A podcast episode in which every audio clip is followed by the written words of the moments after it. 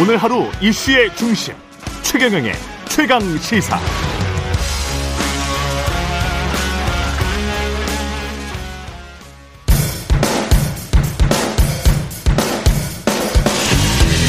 강병원의 정치 백신. 네, 정치에도 백신이 필요합니다. 나쁜 정치, 막말 정치, 공학 정치 고반은 강병원의 정치 백신. 더불어민주당 강병원 의원 나오셨습니다. 안녕하십니까? 안녕하세요. 강병원입니다. 예, 오늘이 고정 코너로는 마지막 시간이네요. 그러게 예, 말입니다. 예, 마지막 시간이고 현안이 있을 때 가끔 나와 주시기 바랍니다. 예, 예, 그러겠습니다. 예. 예. 그동안 수고 하셨고요. 예, 고맙습니다. 아니, 제가 감사드립니다. 예, 예. 지금 이제 민주당 이야기, 민주당은 요새 거의, 어, 민주당 입장에서 봤을 때는 나쁜 소식밖에 없습니다. 예, 거의 뭐 좋은 소식은 없는 것 같은데. 일단 우상호 비대위원장이 개파 갈등 관리를 최우선 과제로 꼽으면서 수박이라는 단어는 쓰지 말라. 가만두지 않겠다. 이거는 어떻게 보셨어요? 수박이라는 게 이게 일종의 이제 멸칭이기 때문에 안 쓰는 거는 맞죠. 예, 예 맞습니다. 예. 저는 이 수박이라는 표현이 음. 그친 이제 이재명이 아닌 음. 반 이재명 인사에 대한 비하 표현으로 쓰고 있는데요. 반 이재명 인사에 대한 비하 표현. 네. 표현. 예. 저는 이렇게 민주주의 기본이 다양성인데 음. 그 이재명 후보와 생각이 다르거나 음. 이재명 후보를 따라다니지 않거나 음. 이재명 후보를 지지하지 않는 인사들에 대해서 수박이라는 음.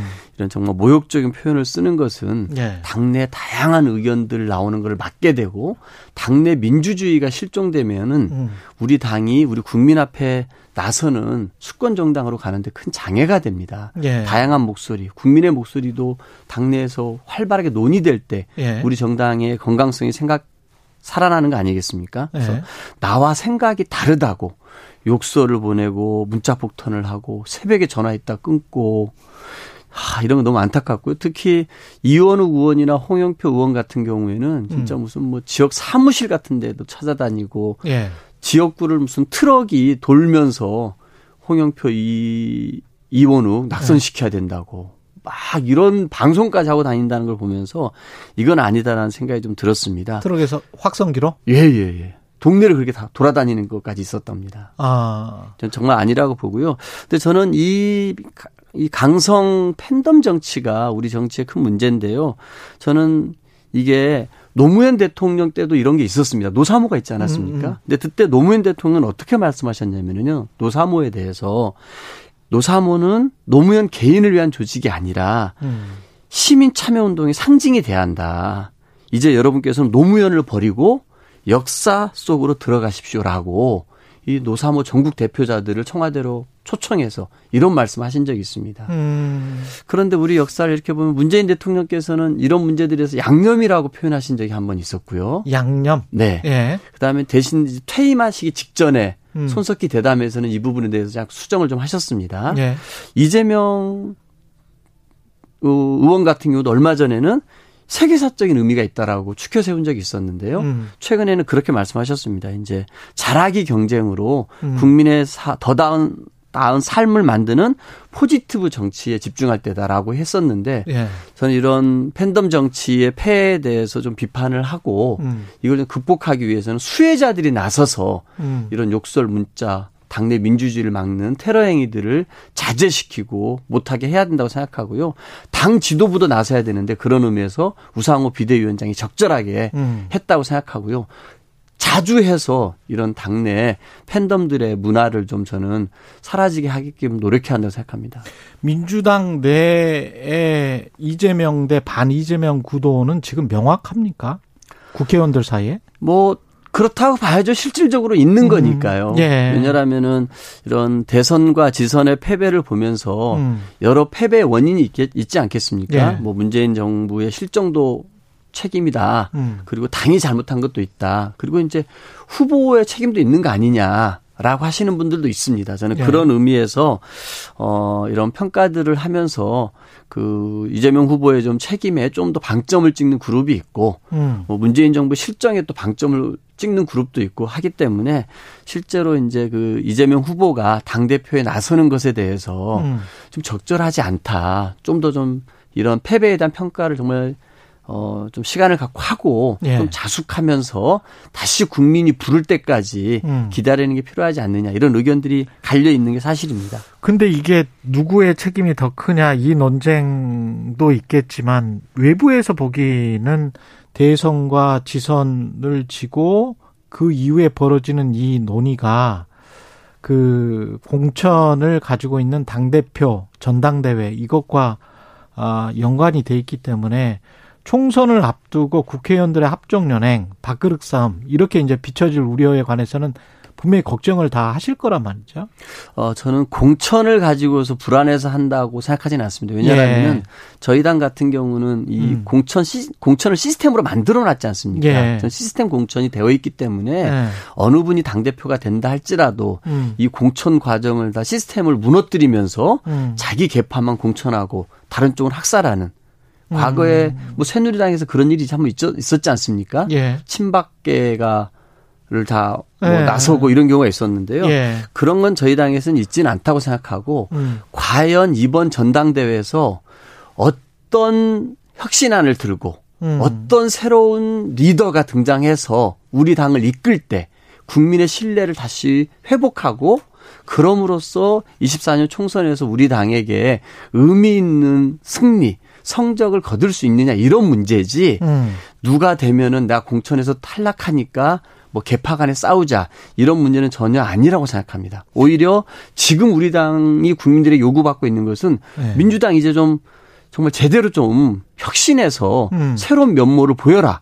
그러면 과연 어떤 당대표를 세우는 게 너희들에게 중요하겠느냐. 예. 이게 지금 국민들에게 요구받고 있는 숙제라고 생각합니다. 그렇죠. 어떤 혁신을 위해서 그런데 이제 그 과정과 관련해서도 다 지금 의견이 다른 것 같고 이현우 의원 같은 경우는 철험에 해체해라라고 하면서 김남국 의원과 설전을 벌였고 정청래 의원도 오늘 참전을 했군요.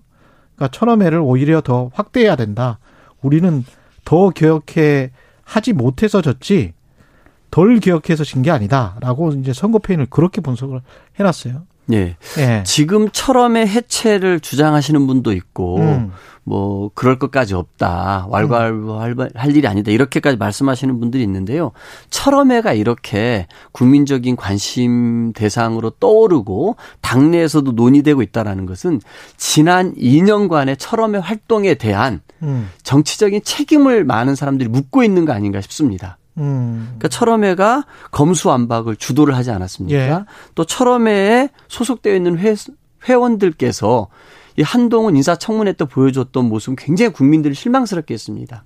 또 그 중에 한 분은 이 검수완박을 실현하기 위해서 위장 꼼수 탈당을 했단 말이죠. 예. 이런 철험회의 활동과 그 회원들의 활동에 대해서 정치적인 책임을 묻는 것. 묻고, 묻고 있는 거 아니냐. 그럼 음. 저는 철험의 회원들도 스스로 뭐 개파다 아니다 이런 얘기에 할 것이 아니라 스스로 정말 지난 2년간의 철험회가 했던 정치적 활동에 대해서 한번 평가를 해보고 음. 이런 국민적인 이런 실망스러운 평가 지점에 대해서 스스로 말을 할 수 있어야 된다라고 생각이 됩니다. 저는 오히려 이 정치적 책임을 다하라는 뜻에서 음. 그런 해체론도 나오고 있는 것이 아니냐 이런 생각이 듭니다. 그 룰과 관련해서는 어떻게 생각하세요? 대의원, 권리당원, 일반 국민 여론조사, 일반 당원 여론조사 아주 복잡합니다. 근데 대의원이 45, 권리당원이 40, 일반 국민 여론조사가 10, 일반 당원 여론조사가 5%. 아, 이걸 계산하기 힘듭니다. 예, 이렇게 왜 이렇게 만들어 놨는지 제 저는 잘 상식적으로는 외부에서는 잘 이해를 못 하겠더라고요. 이게 왜 어떤 왜 어떤 역사 때문에 이렇게 된 거죠? 아마 그 영남권에는 음. 당원이 있겠습니까? 아. 없겠죠. 그쪽은 호남에만 당원들이 많겠죠. 그래서 당협위원장이 그 선임하는 대의원인 역할이 중요하다. 그렇습니다. 그런 게 있었습니다. 그리고 네. 이 당원들도 보면은 예. 예전에는 이 당원의 조건으로 무슨 당의 행사에 참여하고 음. 교육도 이수하고 이런 조건들이 있었는데 이런 건 사라져 버리고 예. 뭐 1년 동안에 여섯 번, 천 원씩 6천 원만 내면은 권리당원을 획득하는 권한을 획득하는 게 있었습니다. 그러다 네. 보니까 선거 직전에 왕창 모집했다가 음. 자기 선거 때 이런 사람들을 활용하고 음. 선거 끝나면 당원이 다 물, 썰물 빠지듯이 빠져버립니다. 예. 이런 좀 폐해들이 있어서 이렇게 조항들을 만들어 놓은 것 같고요. 근데 대의원 같은 경우는 이 당 지역위원회에서 당의 행사가 있을 때, 뭐 음. 교육이 있을 때, 우리 당이 요청할 때 적극적으로 참여해 주시는 분들이 주로 대의원으로 많이 좀 또 선발이 되시거든요. 예. 근데 이제 지금에는 이런 이제 전당대를 앞두고 이 룰을 바꾼다 그러면 굉장히 좀 혼란이 있을 거라고 봅니다. 지금은 아니겠습니다만 예. 이제는 이 전당대회가 끝나고 나서는 음. 이 당원과 권리당원, 뭐 일반 국민 여론조사 등등의 비율을 음. 저는 오히려 국민들의 목소리를 많이 듣고 그러니까요. 그런 비율을 좀 좀 늘리는 예. 그런 대대적인 좀 혁신안들을 함께 고민하고 만들어내지 않을까 싶습니다. 그 바로 비교를 해서 약간 불쾌 불쾌하실 수도 있습니다만은 국민의힘 같은 경우에 당원 50%뭐 일반 국민 여론조사 50% 이렇게 맞습니다. 하잖아요. 아, 저는 뭐, 부, 어, 그, 비교하시는 게 저는 부끄럽지 않고요. 아니, 좀 좋은 시스템이라 그러면은. 예, 단순하고 좋은 것 같아요. 제가 옆에서 보기는 그냥 단순한 게 제일 심플 이스터 베스트 뭐 이런 말도 있잖아요. 네. 아, 어떤 분들이 그런 예. 말씀 하시더라고요. 아, 예. 우리 당원들이 예. 이 당비를 내는데 음. 우리 당원들의 비율을 확 늘려달라 이런 말씀하시는 분들도 있어요. 그러니까 대의원이 또 어떤 분이 조홍천 의원이 그러셨나? 우리 프로에 나오셔가지고 1대 80인가 그렇 다고 하더라고요. 대의원이 한 표, 한 표면 뭐 이게 네네네. 권리당원이 뭐한 예. 60에서 80 정도. 그러면 네네. 이게 표의 등가성 문제, 안규백 의원 같은 경우에 이게 이런 걸 언급을 했단 말이죠. 전당대회 준비위원장이. 네네네. 표의 등가성 문제를. 이거는 좀 고쳐야 되지 않을까요? 네, 저는 뭐 맞는 말씀이라 생각하고요. 음, 근데 이제 그 전당대회 전에 고치느냐, 후에 고치느냐 해서 뭐 굉장히 전에 고치려고 하면 상당히 혼란이 있을 수 있는데 음. 당내에서 쉽게 의견이 모아진다라 그러면 저는 문제가 없다고 생각합니다. 예. 근데 이게 갈등으로 비화될 수 있다라면은 전당대를 치룬 이후에 시간을 갖고 하는 게 좀 필요하지 않나 생각이 들고요. 음. 저는 국민의힘이 50대 50이라고 말씀하시지 않았습니까? 예. 우리 정당을 운영하는데 우리 국민 세금이 어마어마하게 들어갑니다. 음. 당비보다 훨씬 더 많은 수백억이 들어갑니다. 저는 그런 의미에서 국민의 목소리를 더 크게 반영하는 것, 음. 당연히 필요한 조치라고 생각합니다. 예. 그리고 이광재 의원이 그냥 그 어떤 각 계파 또는 뭐 지금 논란을 빚고 있는 당사자들로 생각되어지는 사람들 이재명, 홍영표, 전해철 다 나오지 말아라. 예. 이런 뭐 일종의 해결책 그다음에 세대 교체론 이야기도 나오고 있고 어떻게 생각하십니까 이런 것들? 저는 아까도 말씀드렸습니다만 음. 이번 전당대회에서 혁신안을 놓고 경쟁을 해야지 이 패배는 눈 감아버리고 개파 싸움을 한다 그러면은 더불어민주당은 더 국민에게 멀어지게 될 것입니다. 음. 저는 그 국민의힘에서 아까 배울 건 배워야 된다고 네. 말씀드렸는데 대구에서요 이준석 대표가 그때 후보 시절이었는데 탄핵은 정달했, 정당했다는 발언을 했습니다. 예. 대구에서 박근혜 탄핵은 정당했다는 말을 하면서도 당 대표 후보가 됐거든요. 음.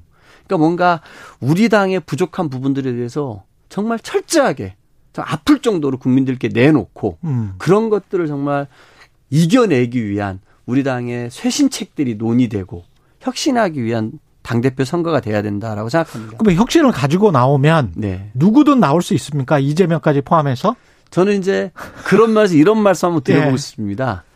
세수를 세부대에 부어야 된다는 말이 있잖아요. 아, 세술은 세부대에 부어야 된다. 근데 만약에 예. 그 좋은 혁신안들을 당내 많은 논의를 통해 가지고 토론을 통해서 만들어냈습니다. 음. 근데 그거를 이재명 후보나 무슨 지금의 충 친문의 대표 주자나 음. 586의 대표 주자가 얘기한다라 그러면은 예. 그 혁신안보다는 여전히 저당은 변화를 두려워하는 정당이라고 국민들께 비치지 않겠습니까? 그런데 그런 혁신안들을 어. 정말 새로운 젊은 세대들이 등장해서 이렇게 한번 우리 당을 바꿔보겠다고 얘기한다라 그러면은 음. 국민들에게 다가가는 파급력이 확 다를 거라고 생각합니다. 강명호 의원님도 지금 젊은 축에 속하신 7080에 태어난 분인데 네. 아, 도전하세요? 어, 그 역사적인 예. 사명이 맡겨진다면 예. 또 피할 수는 없을 것 같고요. 음. 어, 되게 진지하게 여러 의원님들의 말씀 경청하고 어, 고심하고 있다는 말씀 드리겠습니다. 그 한 사람의 리더보다는 차라리 그냥 통합형 집단 지도 체제 재선 의원들이 이런 제안을 한 것 같은데 의원님도 재선 의원이시고 네. 어떻게 생각하십니까 이 문제? 어 이게 그 한 사람의 대표 밑에 음. 최고위원들이 있고 음. 대표가 다 모든 걸 결정하는 그런 지도 체제도 있고요. 예. 이게 이제 순수 집단 지도 체제가 되어서 음. 서로 이렇게 그 합의제 비슷하게 운영되는 방식도 있을 것입니다. 근데 예. 이제 지금 우리 당에 필요한 것은 당내 다양한 목소리가 분출되는 게 필요하지 않나 싶습니다. 그래서 어 이런 한 번에 좀 다 같이 뽑아서 1등이 대표가 되고 대표 최고위원이 되고 음. 2, 3, 4등이 최고위원이 되어 가지고 당내 다양한 목소리가 나오는 게 지금 우리 당이 처해 있는 처지에서는 더 바람직한 거 아닌가 싶거든요. 예. 저희가 여당이었다라면은 대표 한 사람 중심으로 일사불란하게 청와대 호흡을 맞춰서 가는 게 필요했겠습니다만 지금은 야당입니다. 다양한 목소리가 나와야 되고 그러기 위해서 다양한 국민의 목소리가 반영되는 지도부가 필요한데 음. 지금은 좀 그런 게 필요하지 않느냐. 많은 논쟁들이 있습니다만 예. 제가 봐서는 이런 순수 집단 지도 체제가 더 바람직한 거 아니냐. 통합형으로 가는 게 바람직하지 않나 음. 생각합니다. 그리고 마지막으로 검찰이 지금 백운규 전 산업자원부 장관 구속영장 청구를 했는데 이거 어떻게 보십니까? 이 사안 자체를? 어, 검찰이 구속영장을 청구했다라는 것은 뭐 청구할 만한 사연 사연이 있겠죠. 있겠죠. 예, 있을 있겠죠. 텐데 예. 어, 저는 모르겠습니다. 이게 그 뭐 정권이 바뀌자마자 그 윤 대통령이 당선자 시절에 뭐 정치 보복 뭐 당연히 해야죠. 뭐 이런 식 적폐청산해야죠. 음. 수사해야죠. 이런 말을 하면서 정치 보복을 선언하지 않았습니까? 이런 것들에 의해서 그냥 무조건 구속영장 청구하고 기소하고 보, 보자라는 식인 것인지 정말로 뭔가 불법 행위가 명확해서 음. 하려고 하는 것인지는 모르겠습니다만 대다수 국민들이 볼 수, 봤을 때는 정권이 바뀌자마자 전 정부의 장관에게 구속영장을 청구한다라는 것은 싹 좋게 보지 않을 것 같고요. 이런 것이 정말 정치 보복으로 이어지는 행태로 어, 안 됐으면 좋겠다 이런 말씀을 드립니다. 예. 강병원의 정치 백신 더불어민주당 강병원 의원이었습니다. 고맙습니다. 예. 고맙습니다.